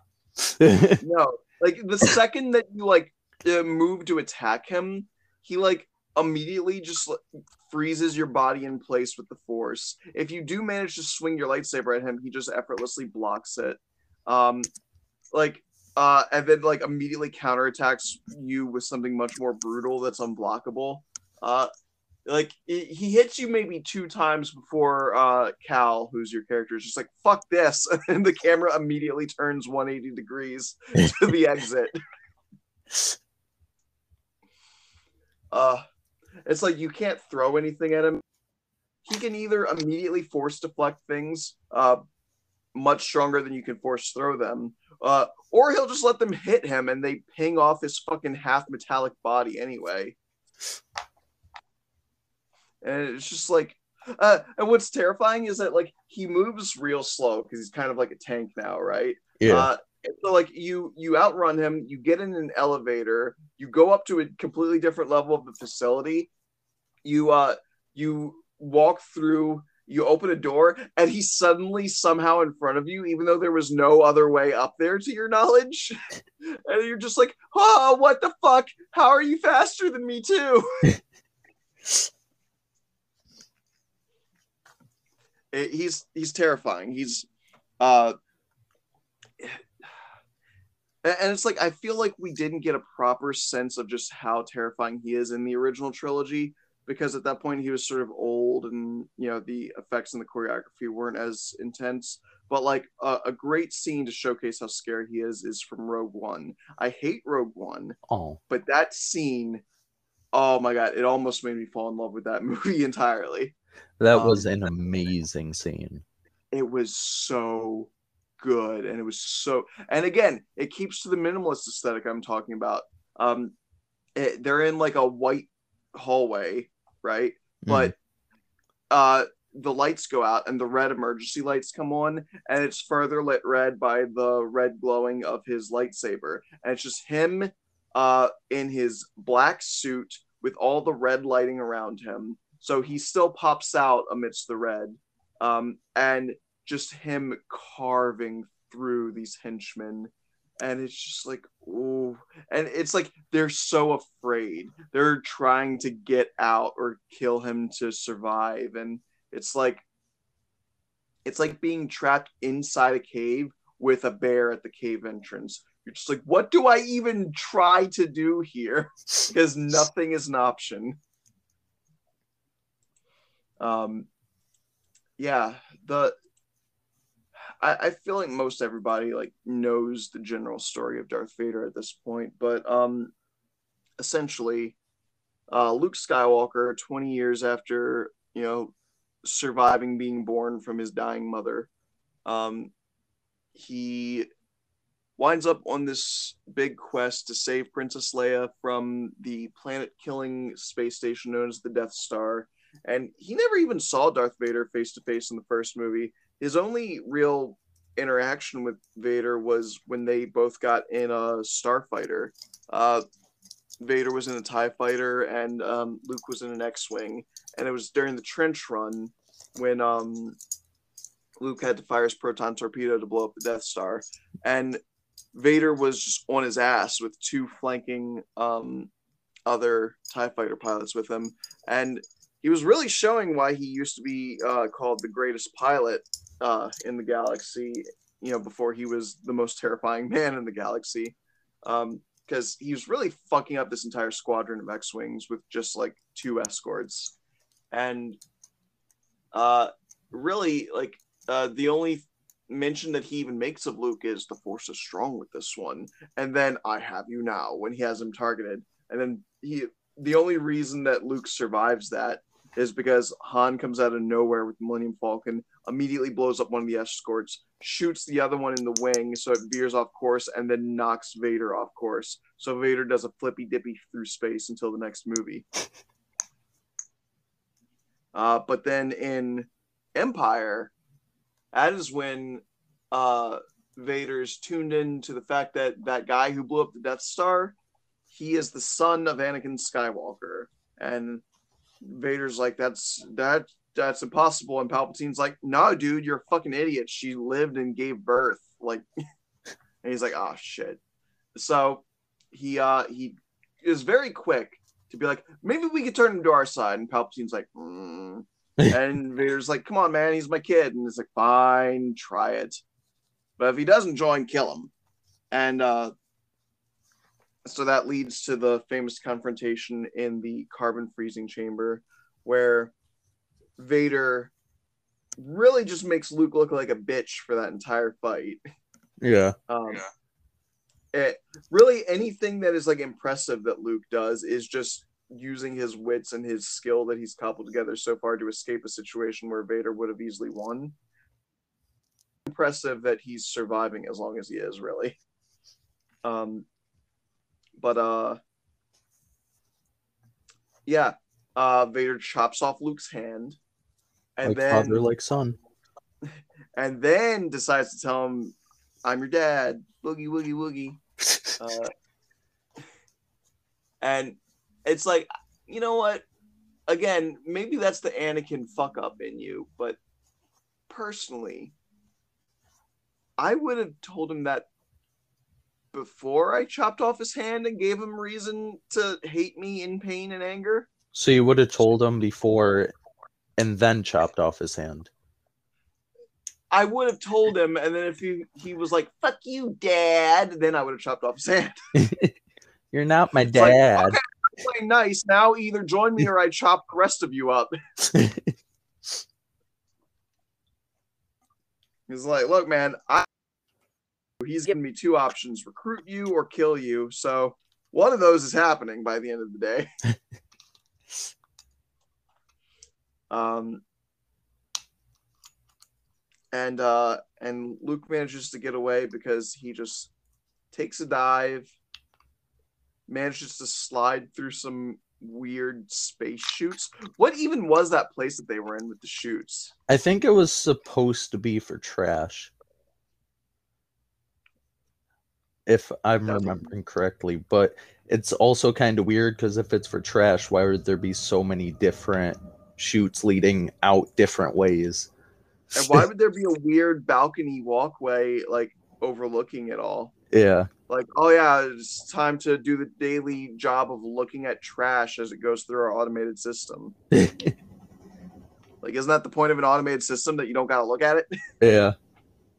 Um, uh, yeah. So just I, whatever that room is, I'm sure they fucking got plans to make a movie to explain that room, just like how they had plans to make a movie to explain Han Solo's jacket And his dice. and his name. yeah. That was stupid. Yeah. Uh, so after that, really the culmination of Darth Vader's story is in Return of the Jedi, where um, he's not been successful at recruiting Luke. Luke has had some time to, you know, become more skilled as a Jedi. Um, uh, they they they start making a second Death Star, and this time Palpatine decides to be on it because he wants to oversee the dark side turning of Luke himself. Because, well, if Anakin Skywalker can't get Luke to turn to the dark side, then the guy who made Anakin Skywalker turn to the dark side probably can. Um, so, and he pretty effective. He starts pissing Luke off, talking about how he's going to kill all his friends and everything. And Luke actually does try to behead him, and Vader's right there to block it. So Palpatine's pretty happy with the situation. Um, and the the first ever lightsaber throw happens there. Uh, they really should do it more often. Yeah. Incredibly effective. But uh, Vader throws his lightsaber, uh, cuts the walkway that Luke is standing on, and then uses the Force to boomerang it back into his hand. Um, uh, it's in like every single video game, and they've only ever done it like once in the movies. But um, Just they, like force uh, healing. Yeah. Uh so they uh they're they're ramping up their fight and Luke is starting to go full dark side now. He just starts wailing super aggressive on Darth Vader over and over and over and over, pummeling the shit out of him as Vader is like on his knees now trying to block these heavy, heavy strikes. And then he successfully takes off Vader's arm, um, only to see it like it was already cybernetics. He's already lost most of his body, um, and uh, Palpatine does his fucking do it thing again, encouraging Luke to kill his place as the new Dark Lord of the Sith, and Luke just tosses his lightsaber aside and is like, "I won't do it." I'm a Jedi, like my father before me. Or that might have been the line earlier. I can't remember. I haven't watched this movie super many times. But um and Palpatine's like, all right, fuck you then. And then starts force lightning uh the shit out of Luke. And Luke's just like, Father, help. And Vader, in a moment of um prophecy fulfillment, as well as trying to make up for 20 something years of being the worst dad in the galaxy. Uh, just grabs Palpatine from behind, lifts him over his head like he's a fucking gremlin or something, and just like yeets him off the side uh, of uh, the railing and down into the core, and Palpatine fucking explodes.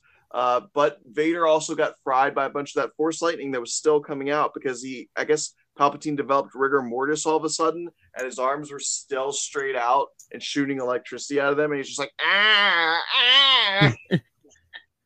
um, so all of Vader's cybernetic systems are shutting down now, and um, he's gonna die one way or the other. So the Death Star is about to blow up. He asks Luke to remove his helmet so that he can see him with his own eyes, and we see the really fucked up head of uh, Anakin Skywalker, and um, I hate that they gave him eyebrows. Why? It just doesn't feel right knowing that he was like burnt to a fucking crisp and then now he has eyebrows. I suppose that's true, yeah. But uh you, you know what's funny is the first time I actually saw that scene, um I I thought he had like toilet paper stuck to his head. Because of like the makeup work that they used to make it look like he was scarred and punctured in certain places on his head. It, it, it I don't know why. It, I was just like, oh, that looks like that thing that you do when you wet toilet paper and you like press it to like your forehead or something. Mm. Whatever. But anyway, um, so uh, uh, he he talks to him for a little bit. Uh, Luke leaves. The Death Star blows up. Um, he at least took Vader's helmet because it's burned in the funeral pyre. Um, But not completely. and nope, it's just kind of melty the next time we see it. And uh, apparently, doing that, killing Palpatine, was good enough for Anakin Skywalker to go to Star Wars heaven and become a Force ghost, uh, and smile next to Yoda and Obi Wan at the end of it all, which is like, no, fuck you, get away from me. You murdered me. Stay the fuck away. You, why are you even a Force ghost? You did not turn to the light at the end. Everyone's like, oh, Darth Vader was redeemed. No, he wasn't. He did one good thing after 20 years of murdering everyone. I also hate the fact that they changed his Force Ghost to the original Anakin Skywalker, while the other two are just like still old as shit. They changed it to Hayden Christensen in the re-releases, and Yeah. it's like, no, let it be the original guy. You fucks! Like, why would he look younger? The others clearly look the way they did when they died. If you were gonna change it to Hayden Christensen, why didn't you change Ewan McGregor or fucking Obi Wan to Ewan McGregor? Oh yeah, it's because uh, you actually have respect for uh, Alec Guinness, but you don't have respect for the poor guy who uh, originally played Anakin Skywalker. You fucks. yeah. So, anyway, uh, and that's more or less where Darth Vader's story ends, though. Uh, some legacy. Uh, Ben Solo would one day try to emulate his grandfather, but uh, he ultimately has to learn the lesson that he's very different from Vader, and he's got to do things his own way, which is a a nice lesson for the kids to learn you can have an icon, an idol, even if they're the world's greatest child murderers, but you you still can only take aspects from them. You still got to be you. Um, What's that saying? You should never meet your idols.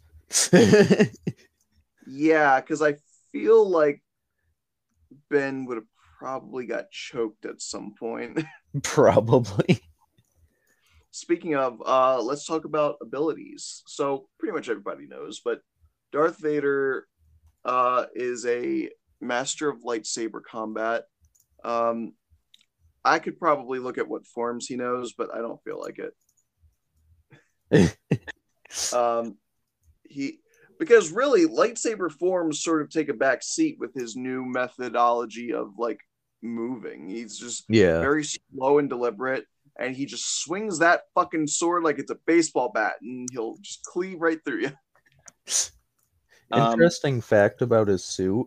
Emperor Palpatine actually made it so it would be weak to his force lightning. What a bitch! Yeah. Ah, I mean, I guess it makes sense because it's the rule of two thing, but like, wow, man, it's a pussy shit. Yeah. It, it it also looks like it shouldn't be because it's very padded. yeah, but he specifically designed it for that. Fucking asshole. God, Jesus. Um, Vader's main thing is the Force. He really likes his Force chokes, but he can also do a lightsaber throw. Uh, he can sense someone's presence as well as their intentions uh, by reaching out with his mind to uh, you know touch someone else's. Um,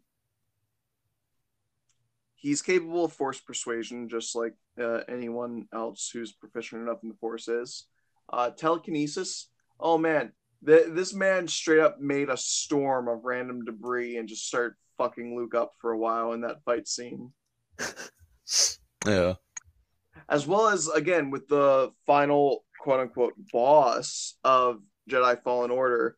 Um, the the way he just like makes uh it's like a expanding bubble of force outwards from himself and it just warps the uh metal grating that they're standing on and he's just having everything in the environment starts floating so it suddenly turns from a walkway into an obstacle course where you have to leap and wall run and dive and everything uh it's just like man he's he does a lot at once. And it's like uh i know it's not canon but um the force awakens games uh Starkiller who is darth vader's apprentice in those games pulls a fucking star destroyer out of the sky and he still implied that he's like maybe on the level of how strong in the force vader is. It's like holy Yeah. shit! I find it funny that if you count Darth Vader and Anakin as the same people, he's technically had two Padawans, one that he trained in the light side and then one he trained in the dark side. Yep. I think that's cool, It is cool. but they won't let Starkiller be canon because we can't have nice things. He should be canon. You know who else should be canon? Fucking Kyle Katarn. Mm. I was so excited when the Mandalorian introduced the Dark Troopers Yeah. because they first appeared in Dark Forces, which is the first game that Kyle Katarn appeared in. So I was like, is Kyle Katarn going to appear in the show? Of course not. Why would he? Fuck me. Anyway, um, uh, and, and like in addition to the force powers and the lightsaber combat, again, he's a cyborg. He is ridiculously physically strong. Like the the first time we see him, he grabs a man by the throat and lifts him up like a solid like three feet off the ground, pretty effortlessly, and just chokes him to death with one hand, uh, like crushing his fucking uh, uh, uh, what's the word for it? What's the word for your throat? Uh, larynx. Oh, That's it. Crushes his larynx beneath his fingers and then just tosses him aside against one of the walls. And it's just, it's not even like he like twists his body to get the momentum. Nope, just his torso is still. He just moves his arm. It's like that's how much strength he has. I love the scene where he's choking an admiral and he's like, "Do not choke on your ads." Uh, what was it? The aspiration. that Oh yeah. That was an yeah. epic scene. He he talked kind of differently in the first movie. Mm. Like because he has a di- he had a different actor, didn't he? No, no. Um, so okay, the deal with Vader's actor is um David Prowse is the man that was actually in the suit because he's tall as fuck. Mm. Um, but uh, what's really fucked up, David Prowse did the entire performance in that first movie. He spoke every line and delivered every delivery because he thought that he was going to have his voice be on camera. They just never told him that they dubbed over him with James Earl Jones, and he didn't find out until the movie premiered and he saw it in theaters. Oh, that is dirty. That's really fucked up. Oh, and uh and he was treated like shit by them for years and still he always came back to do it um he was always underappreciated so as soon as the star wars fan community got wind of this they started like revering david prowse like man you're the real hero like you know thank you so much for still putting up with this to give more enjoyment to the fans i think Yeah. he passed away recently oh no shit. Yeah. Um, but yeah, so and don't get me wrong, love James Earl Jones. He does a fantastic uh, voice work as Darth Vader. Um, and really anything he's in, he's one of the most iconic voices Mm. uh, in the business. Like Mufasa, come on, He's like the equivalent of Morgan Freeman in terms of voices. For me, I actually think that he- James Earl Jones is more recognizable than Morgan Freeman. Really? Yeah, like I can pick up Morgan Freeman pretty quickly, but as like the first syllable that comes out of James Earl Jones's mouth, I'm just like, ah, my guy. Um, he was also great as the old man in The Sandlot. Never seen it. You've never seen The Sandlot? Oh yeah, I forget you're a baby, I'm 20 years old, dude. tiny baby. Pretty sure I was the youngest out of all three of us.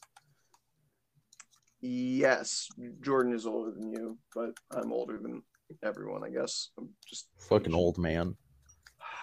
Where's my cane? Okay, boomer. Don't call me that. That's the that's the one thing that takes the joke too far. Anyway, I'm a millennial. Thank you very much. we were made fun of by boomers. They called us yeah, pussies and lazy and all that shit for decades. We we walked so you could run. anyway. Uh Is there anything else that we should like talk about with Darth Vader? um I like the fact that his this is just a thing that I noticed is that his lightsaber as Darth Vader is pretty much just like a dark side version of his original lightsaber if you compare them side to side. Oh yeah.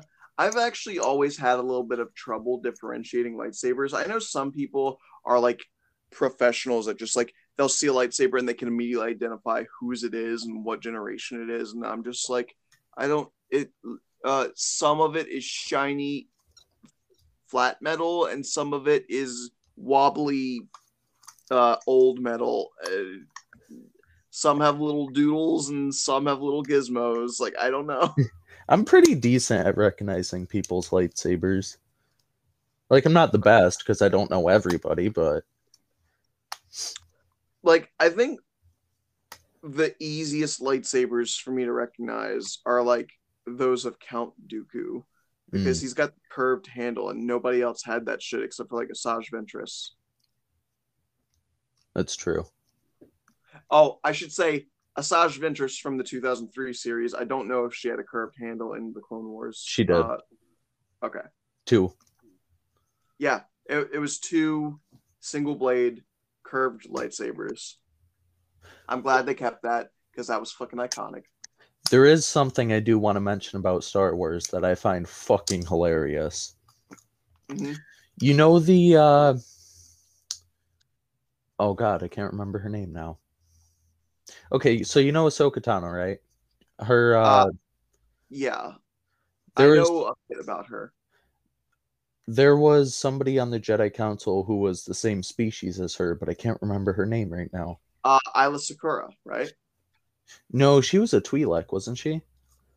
Uh, I. Oh, oh, oh, uh, Shaak Ti. Yep, that's it. She has been killed in Star Wars so many different times.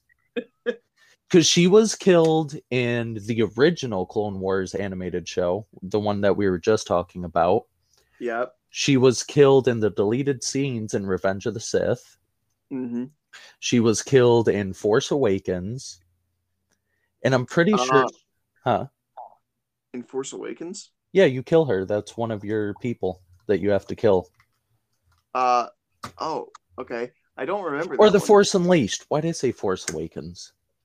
Oh, uh, well, I still, I was still thinking of the proper one, so we both fucked up in the same way. But yeah, um, because I know you, you first fight the guy that becomes your mentor, and then you fight weird junk man. Yep. And then you go to I forget which planet. But you go to a planet and you have to kill Shaak Ti and her apprentice at the time because she sees you kill him or her ends up joining Oh. the dark side and you have to fight her later okay. on.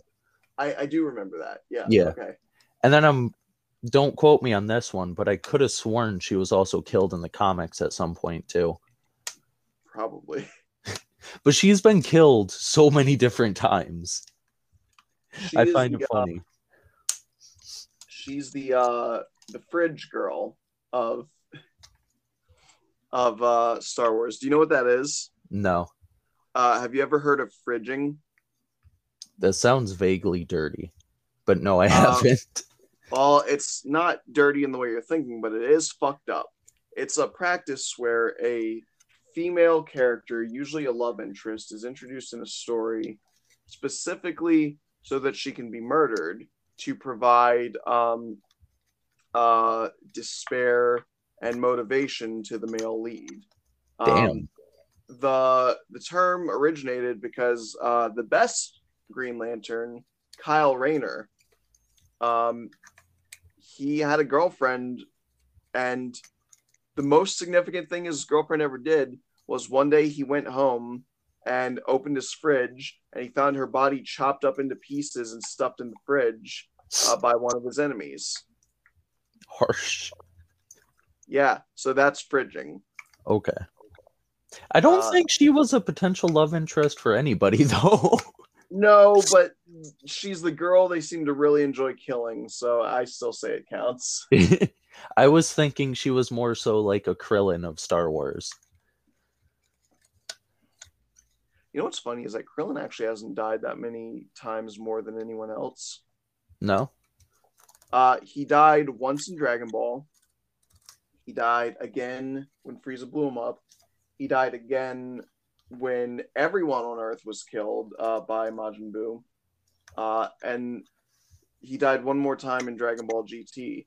But so that's four deaths. But also, like, Chaozu died three times. Uh, Yamcha died twice. Uh, Goku has died three times, I believe. He died uh, first with Raditz, then again with Cell, or maybe it was just twice for him. Okay, but the the point is, like, uh, I think Krillin does hold the record, but Hmm. there's plenty of other characters that have died two or three times. So Krillin's four isn't that far and away from anyone else. So pretty much any DBZ character. yeah. Except for Mr. Satan. He's the only one that's never died. Ironically enough, because he's the worst. uh honestly, I think we're about done. I don't think there's really too much else you can say about Darth Vader. Like in terms of iconography, it, he's up there with Spider-Man and Superman. Like everybody knows who Darth Vader is. He is probably the most marketed character from the Star Wars franchise, right? Easily. Yeah. Like L- Luke, he looks like a guy, so they can't market him that much because the best part of marketing is a mascot character, and a mascot can't really look like a person. And Darth Vader does not look like a person, so he fits the mascot mold, and so he's easily marketable. Because you can put him easily as an action figure in a video game, in a CGI, whatever. He looks right in Yeah. any iteration. Whereas, like, if you try to make a cheap action figure of Luke Skywalker, uh, well, his face comes out looking fucked up because he's made of plastic, and it's just not the same, right? So, like, but like, you can make a cheap action figure of Darth Vader really easily because you don't got to worry about facial features. Just do his mask. Yeah. Um, it's like he's been in all sorts of cameos. He was in Soul Calibur that one time. He was in Soul Calibur? yeah, uh, I want to say it was Soul Calibur three. Had three different versions. Cube version. Uh, their secret character was Link from Legend of Zelda. Um, the PlayStation Two version was uh, Heihachi from. No, no, no, no. I'm thinking of Spawn was uh, on the Xbox and Heihachi was on PlayStation. That was Soul Calibur 3, I want to say. But the next one, Soul Calibur 4, um, Yoda and Darth Vader were in that game. No shit. Yeah. Because it's like it's the fighting game where the thing is that everyone has weapons. Um, and so their weapons were just their lightsabers. Were they allowed to use the Force? I could not tell you. I didn't play it. I only Oh. know that they were there. Fair enough. I mean, like, it would have to be done in a way that it was part of their move set because it's like uh, the the all of the attacks in that game are physical attacks of some kind.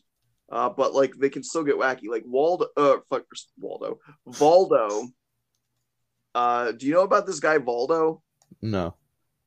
He's a weird BDSM man who is covered in leather straps and blades and uh, like a gimp mask. And he would do this thing where it's like he could like bend backwards into like a, a ring and he would like spin along the ground and cut you up. Uh, or like sometimes he would like thrust his pelvis and uh, juggle you in the air with a move like that. Um, That's rich. yeah, Voldo was unnerving, and I loved playing as him. Imagine going Oh. into like a regular ass fight and then he's your opponent. well, because all of his weapons were some sort of hand blade, so it was either like the tiger claws, like Wolverine has, or like just big old fucking like triple spade blades or whatever. But like one of his moves was he would like stab you with his hand blade, then lift you up over his head, and then just spin you like a top on top of his hand blade. I'm surprised Uh, his weapons weren't dildos. Oh man. Well, I somebody actually recently made a video on YouTube about the uh, history of Voldo and uh, his uh, references to real world gender barrier destroying warriors uh, in history, and uh, it's a very fascinating video. Like, uh, the the entire gay and BDSM and effeminate and dancing communities and everything is sort of encapsulated in Voldo's character. Um, and uh, I think it's really interesting. If you get a chance, you should check it out. All right. You gonna link anyway. it in the description? Uh, mm, no, I I, ha- I only have so much description space, and I've already got five links I've got to post in every episode. oh. All right. Um, uh, j- just like Google like history of Voldo or whatever, or uh, YouTube history of Voldo, you'll find it. All right. But um, anyway, I think that'll about do it for our episode today. Uh, join the Cape Corner Discord where you can give suggestions to me and vote on what characters that you want to hear talked about. Um, consider supporting me on my anchor page. I have a support page there. Uh, even like if you just do a dollar a month, you know, some chump change shit it would always be appreciated, and I'll make sure to thank you on the show. Uh, follow Jay at uh, Shitposter of America on Facebook. Uh, follow Jordan uh, at Jordan Blueman on uh, or Blueman, sorry, uh, on Twitter. Uh, also, maybe give a listen to the Fandom Optimist podcast. I've been on there a couple times. They're really cool people they're much less uh, hateful and critical than I am. Uh, uh, if you feel like it, you can follow me on Twitter. I'm at Beyond Blue 13. Um, and uh, share the episode with a friend. Uh, the more exposure that this series gets, uh, the more that we'll be able to do. Uh, um, I forgot to have a break for an app. Do it between the time when Jordan leaves and we continue, so that's fine. Uh, what uh, about the ending mesh message that you usually do at every episode? the thing to take away from Darth Vader, I guess supposedly it would be the lesson that it's never too the better, unless you've murdered half the uh inhabitants of the galaxy, I was then it thinking might be too late. I was thinking something more along the lines of no matter how mad you are, you shouldn't abuse your spouse. yeah, you know what? Let's deal with the anger thing. Like Jordan was saying when he was on here, the thing that I is that they try excise from the body, but in order to live, in order to survive, to get out of bed, to eat, to you know, uh, sleep at a reasonable time, to exercise, to you know have any sort of aspiration or goal in life you need to have motivations. And in order to have motivations you need to feel something. You can't just have an emotionless creed that you live by because you are then an automaton and it's very easy to just fall apart as a person. How can you protect if you for the people you're protecting not even on a personal general level if you don't have uh, human empathy, then not effective at protecting people. You are not a guardian. You are just a killer of other bad people. And the about one thing living life is better without uh they they're the sith code to mirror the jedi code talks about passion. Passion in something is to truly be alive. You know, if we're lucky, we have maybe 100 years on this earth. And what would be the point of sticking around for it? You're just going through the motions. To the often feel feelings of suicidal desire is because they had any passion for life stripped away from them more often than not against their will. And it goes to show how much being able to feel matters. What matters most uh, is not allowing yourself to be ruled by these emotions. Uh, the Sith were wrong because they allowed themselves to become absolutely embroiled in their emotions. They reveled in not only pain that they could feel but in causing pain in others. They didn't just want to be able to feel negative emotions themselves, they went out of their way to cause it in others. And the the truth somewhere in between those two. Like how Mace Windu, we mentioned, has the purple lightsaber, and he embodies certain aspects of the dark side in the name. You you have to be willing to use your negative emotions for positivity. You you can't fight an enemy without anger. Allowing it to be hateful anger, you need to mold it into righteous fury. That's what truly gives you the ability to protect those you care about and to defeat people who would do them harm. And Darth Vader, if nothing else, he was always extremely adept at tapping into his love for others and his hatred for his enemies and using that to empower himself. So, the message to take away is don't be afraid of your emotions, embrace them, but Anakin Skywalker did strive to control them instead of letting them control you. That was pretty deep. Thank you. I, I think about deep shit a lot. It's why I am sometimes nihilistic. yeah. All right. So I think I'll do it. Closing thoughts. Don't be Anakin Skywalker, be Obi Wan. It's a damn good message. All right, everybody. Uh, I hope you enjoyed our first threesome. Um, we're we'll we'll pick this up again at some point. Like this might be like a once every month and a half thing for now. Like every once in a while, I'll decide to come back to the Star Wars episodes. Um, but next week it's back to superheroes. Um, so again, join the Discord if you want to give me a suggestion for who I should talk about. Until then, stay strong, stay true to yourselves, and remember, we can all be heroes. Don't forget to wear protection. Why do you do that? I think it's funny. Man, all right.